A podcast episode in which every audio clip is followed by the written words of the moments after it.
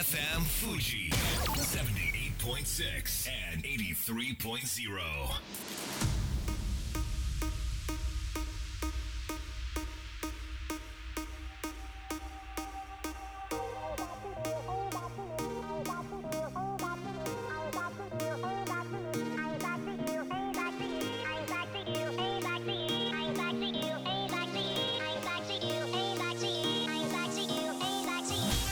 月曜夜のひととき、いかがお過ごしでしょうか。この番組みんなのラジオは、自分の故郷を盛り上げたい、誰かの役に立ちたい、ぜひ知ってほしい、聞いてほしい、そんなたくさんの思いを発信していく番組です。本日で第さんびゃくじゅうよんかいの放送、東京代々木のスタジオビビットより生放送でお届けしてまいります。ラーメン屋さんがやりたくて、今年のいちがつにじゅうさんにちから始めたアルバイトも早きゅうかげつが経ちまして、進捗をご報告させていただきますと、現在ある物件に申し込みをしました。場所は八丁堀です。日比谷線と京葉線が走るこの場所、まあ、築地の横で東京駅八重洲口から徒歩じゅっぷんじゅうごふんくらいのところでしょうか。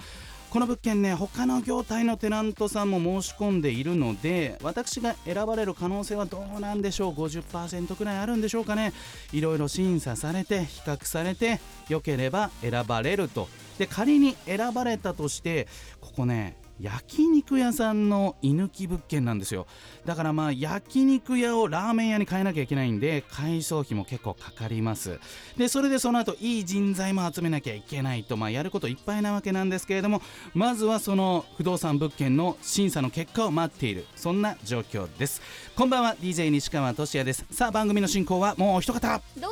も、毎日健康唐揚げ生活、有野育です。よろしくお願い申し上げます。よろしくお願い申し上げます。ついに、はい、場所決まりそうですか。そうなんですよ。八丁堀っていくちゃんもたまに仕事で行ったりするみたいだよね。そうなんですよ、ね、なんで、いや、なんかできたらいいなと思うんですけれども、まあ、唐揚げといえば有野育さん、はい、うん、ラーメンと唐揚げの相性っていいじゃないですか。そうですね。で、うちあのライセンス契約なんですけれども、はい、まあ、だからそのみそくまっていう看板を使って八丁堀店をやらせていただくんですけれども、割と自由なんですよ。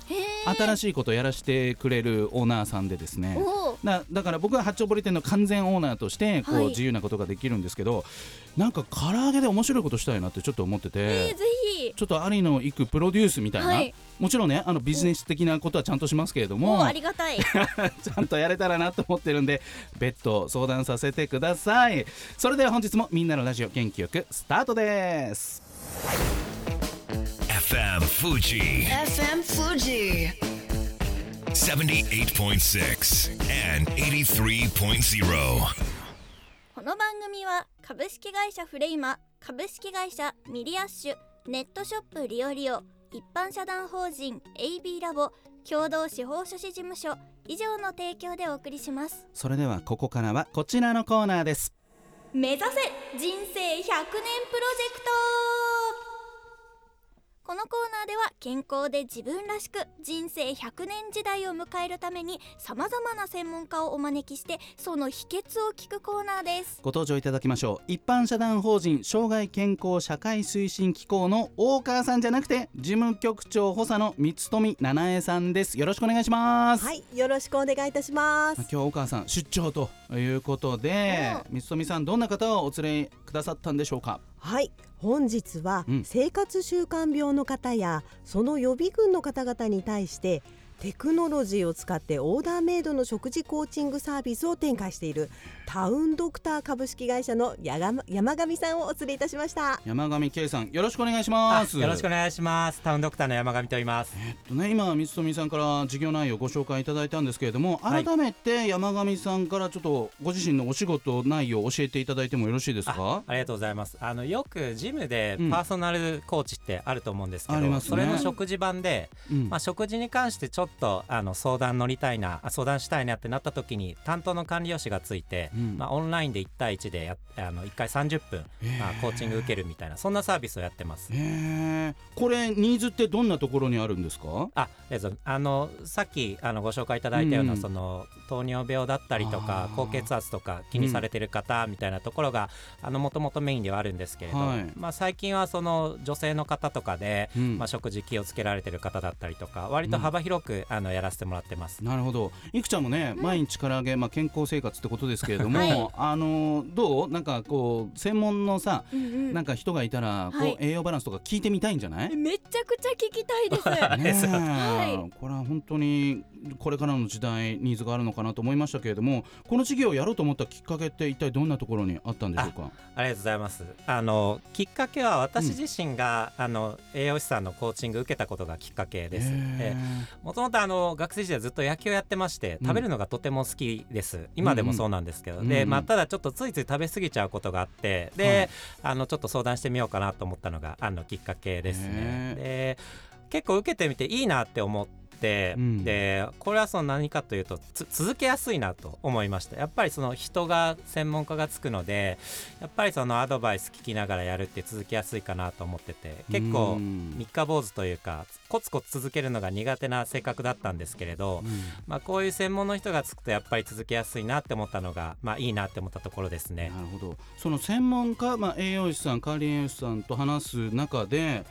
あなたビタミン B が足りてないですねとかなんかそういう成分の話をされるのか、うんうんうん、なんかもっとこういうの食べた方がいいですよとか、うん、こうアドバイスとしては具体的にどんな内容なんでしょうか？あ、ありがとうございます。あのもちろん言っていただい最初の方で言っていただいたみたいな、うん、あの栄養素ごとに今あのどれぐらい食べてるかみたいなところ の, あの現状分析みたいなもちろんやるんですけれど、うん、多分それ言われただけだとなかなか多分あの、ね、変えていくって難しいと思ってて、なので、うん、あのどちらかというとその具体的にじゃあ何食べたらいいかみたいなところを中心に、うん、で自炊だけじゃなくて、まあ、最近はコンビニとか外食とか、まあ、Uber Eats とかもいろいろあると思うんで、まあ、そこの中からここのお店のこういうのあったらいいよみたいなところにちょっとあの注力して、はい、やってます。へー、やっぱ自炊って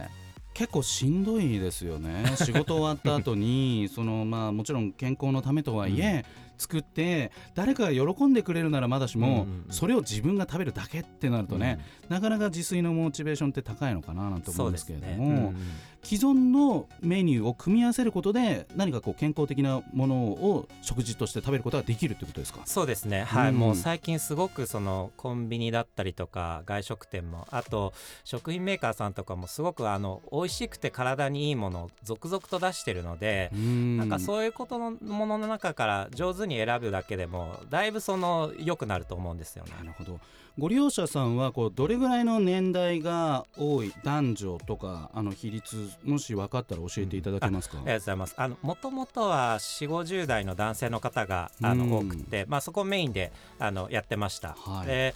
ただ最近はあの少し、えー、もう少しご高齢のろくじゅう代ななじゅう代の女性の方だったりとかあとにじゅう、さんじゅう代の女性の方とかも、うん、あの受け始めていただいているような形ですね。はあ、じゃあだいぶ幅が広がってきてってことなんですね、はい、いや三富さんここまで聞いてどうですか？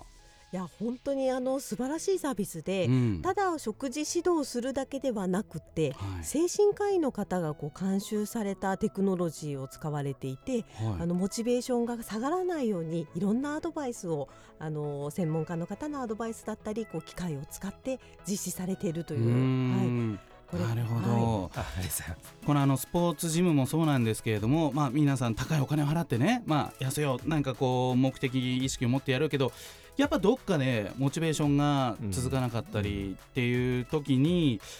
うん、自分で自分を上げるって結構大変ですよね。そうですね、うん、これ精神科医の方はこうどんな接し方をしてくれるんですか？あそうですねいろんなそのなん一言で言うと、うんまあ、その方のレベルに合わせて、うんえっと、適切にアプローチみたいなところなんですけどなんかそのスポーツとかだと、はいまあ、ごじゅうメートル走何秒で走れるとか、うん、遠投何メートル投げれるとかだ、だいたいレベル感って分かると思うんですけどまあ、精神科の領域ってその多分やる気レベルというか結構 目, 目に見えない抽象度が高いところだと思っててこれまで結構それを栄養士が見るって結構なんか経験と勘というかセンスの世界だったんですけどまあそれをそのどの栄養士でも分かるような形でまあ目印のような形でどの栄養士でもその方のやる気レベルが分かるみたいなまあアルゴリズムを作ったっていうのがちょっと頑張ったところですね。そうなんですね。そして山上さんの会社は今月からこう新しいビジネスの形式でもサービスを始めるっていうことでちょっと教えていただけますか？ あ, ありがとうございます。あちょっともともとあの会社で ビーツービー であの企業さん経営とかクリニックさん経営でやってたんですが、はい、ちょっとあのじゅういちがつから新しい取り組みとして、うん、あの ツーシー 向け、あの一般の生活者の方向けにもお申し込みいただけるプラン作りました、うん、はい、これはどうしてこれをやろうと。でもともとはあのもちろんあの企業さんとか、えー、クリニックさんとかとお話ししてたんですけど、結構ツイッターとかホームページで個別になんか こ, こういう内容なんだけど受けれますかだったりとか、そういったご相談いただくことが多くて、えー、特に女性の方とかですね、あの意外と僕たちもあのやる前までは分からなかったですけど、意外とその聞いてみるとこういう方たちいらっしゃるんだっていうところで、ちょっとあのぜひお答えできたらと思って、はい、始めました。そうなんですね。ぜひね多くの方に利用していただきたいですね、はい、そして告知があればぜひお願いいたします。 あ, ありがとうございます。ちょっとあの今日せっかく呼んでいただいたので、はい、あのリスナーの方向けに通常あの ツーシー 向けのサービスいっかいさんじゅっぷんさんぜんえんでやってるんですが、うん、あのみんなのラジオ聞いたっていう風にあの言っていただければ、まあ、初回だけごひゃくえん割引であのにせんごひゃくえんで受けていただけますので、ちょっともしご興味あればあのホームページの方からあのお問い合わせでお申し込みいただけたらと思いますので、ぜひお願いします。いくちゃん、はい、やってみてください。いやぜひぜひやりたいです。唐揚げ食べた後、はい、そうですね。聞きたい。さあズバリひゃくねん生きるために必要なこと、最後の質問とさせてください。お願いします。 あ, ありがとうございます。ちょっと例えると、うん、株式投資みたいなのがいいのかなと思ってます。ほうほう。結構よくそのダイエットとかの世界ってあの いち,に ヶ月で何キロ減量コミットみたいな、ね、うん、まあ、そういうのよくあると思うんですけど、はい、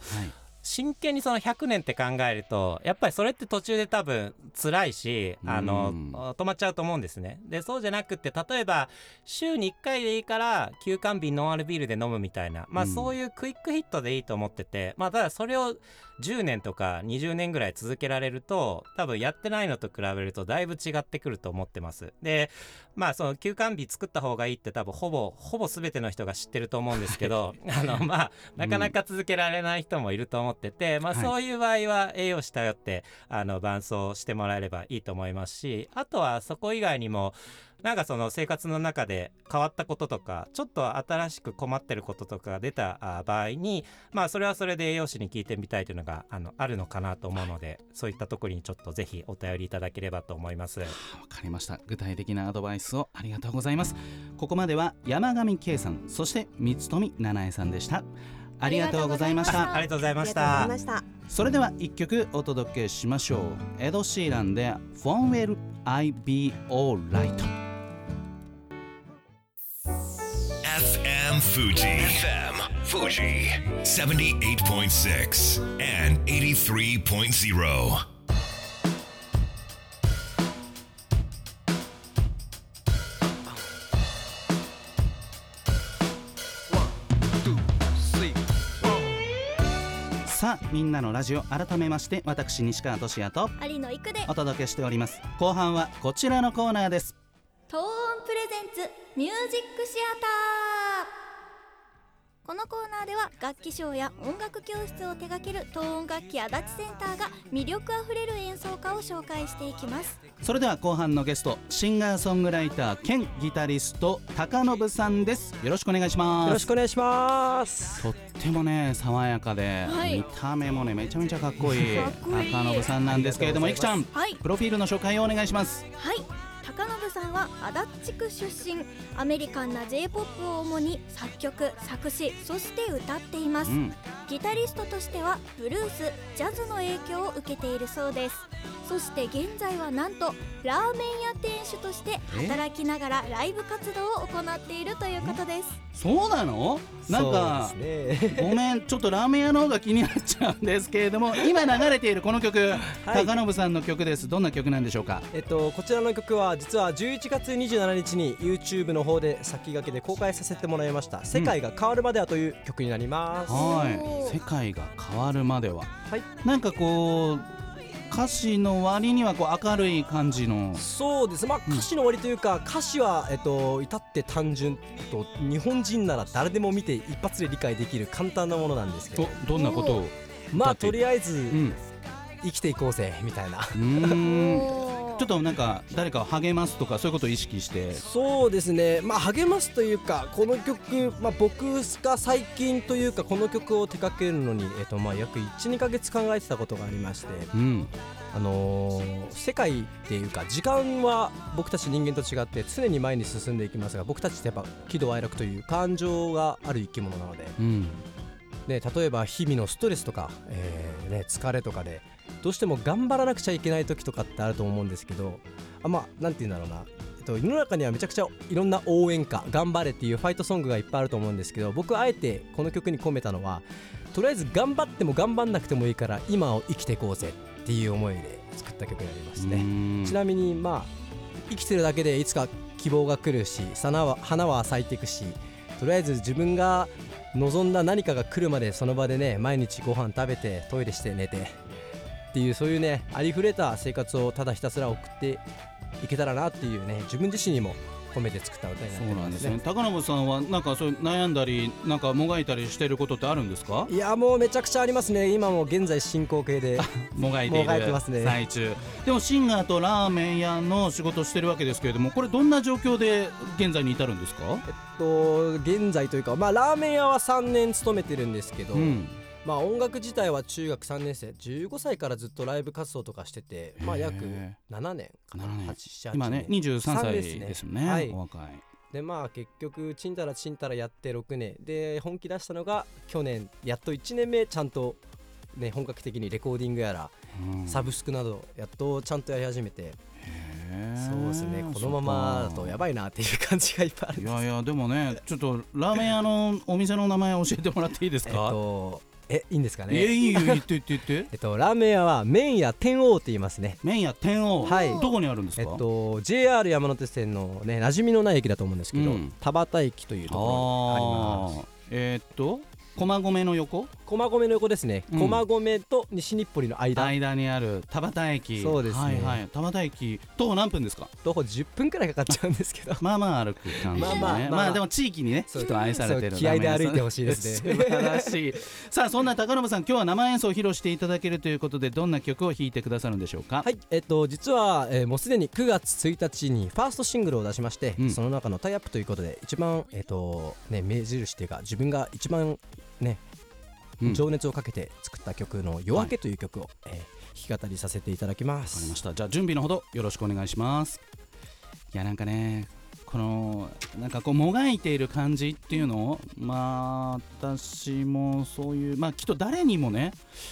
若い頃こう、この先俺どうなっちゃうんだろうみたいなのってきっとあったんじゃないかなと思うんですけれども、なんかそれを高信さんからひしひしと感じるわけですが、では準備のほどいかがでしょうか？はい、バッチリです。それではお願いします。はい、えー、高信より、えー、夜明け。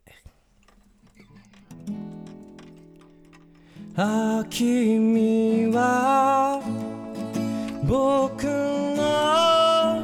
夢のよう人で、目覚めたらそばにいない、無気力な僕を許しておくれよ。記憶のかけらを頼り、君の若気を探すの、例えばいなくても、この夜明けが明ける前に、もう一度君に会いたい。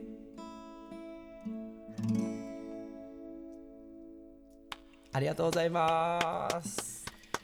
しみるね、めちゃくちゃいい。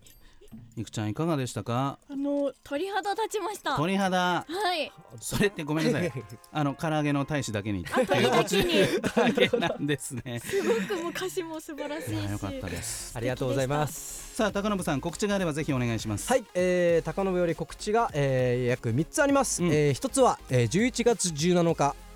にですね、はい、えーとーセカンドシングル「世界変化」というね、えーとーさんきょくの、えー、シングルカップリングとなっておる曲を、えー、とサブスク、えー、YouTube、 あとは一番メジャーだと Apple Music、Spotify、はい、他はレコチョクとかもとりあえずサブスク全部登録してますね、うん、えー、もし、えー、ごじかんあるというか気になったら、いや絶対に聴いてほしいと思ってます。高信と検索してもらえれば出てくるので、えー、ぜひごじかんあったらよろしくお願いします。はい、もうふたつめが、えー、いちがつむいかにですね、下北沢の、えー、デイジーバーという、えー、ライブハウスですね、えーとにせんにじゅうよねんか、うん、えー、新年明けの一発目のライブをやりますね。今年はレコーディングでいっぱいになっちゃったんで全然ライブをやってないんですけど、えー、いちがつむいかの日曜日ですね、えー、告知などは、えー、情報が解禁されて以降 Twitter や Instagram の方で、えー、順次、えー、詳細を載せて、えー、載せさせていただくので、えー、ごじかんありましたらチェックお願いします。えー、そしてラストの告知になるんですが、えー、にがつさんがつの方ですね、まだこちらの方も、えー、詳しい詳細が解禁されてないんですが、えー、さんちゃん、えー、千葉テレビの方でですね、えー、音楽番組に出演が決定したということで、えー、ですね、ありがとうございます。おめでとうございます。 あ, ありがとうございます、ね、千葉テレビもね結構多くの方見ますからね、そうですね、チェックしたいと思います。じゃあ高信さんは基本の木、それに学校の学で、そうですね、高信と読みます、はい、えー、絶対に読めないとは思うんですけど多分今アナウンスしたんでね大丈夫かと思います、はい、時間が来てしまいました。ここまではシンガーソングライター兼ギタリスト高信さんでした。ありがとうございました。ありがとうございました。それでは素敵ないっしゅうかんを、また来週。この番組は有限会社東音楽器足立センター柴田法務会計事務所一般社団法人障害健康社会推進機構ドテライド以上の提供でお送りしました。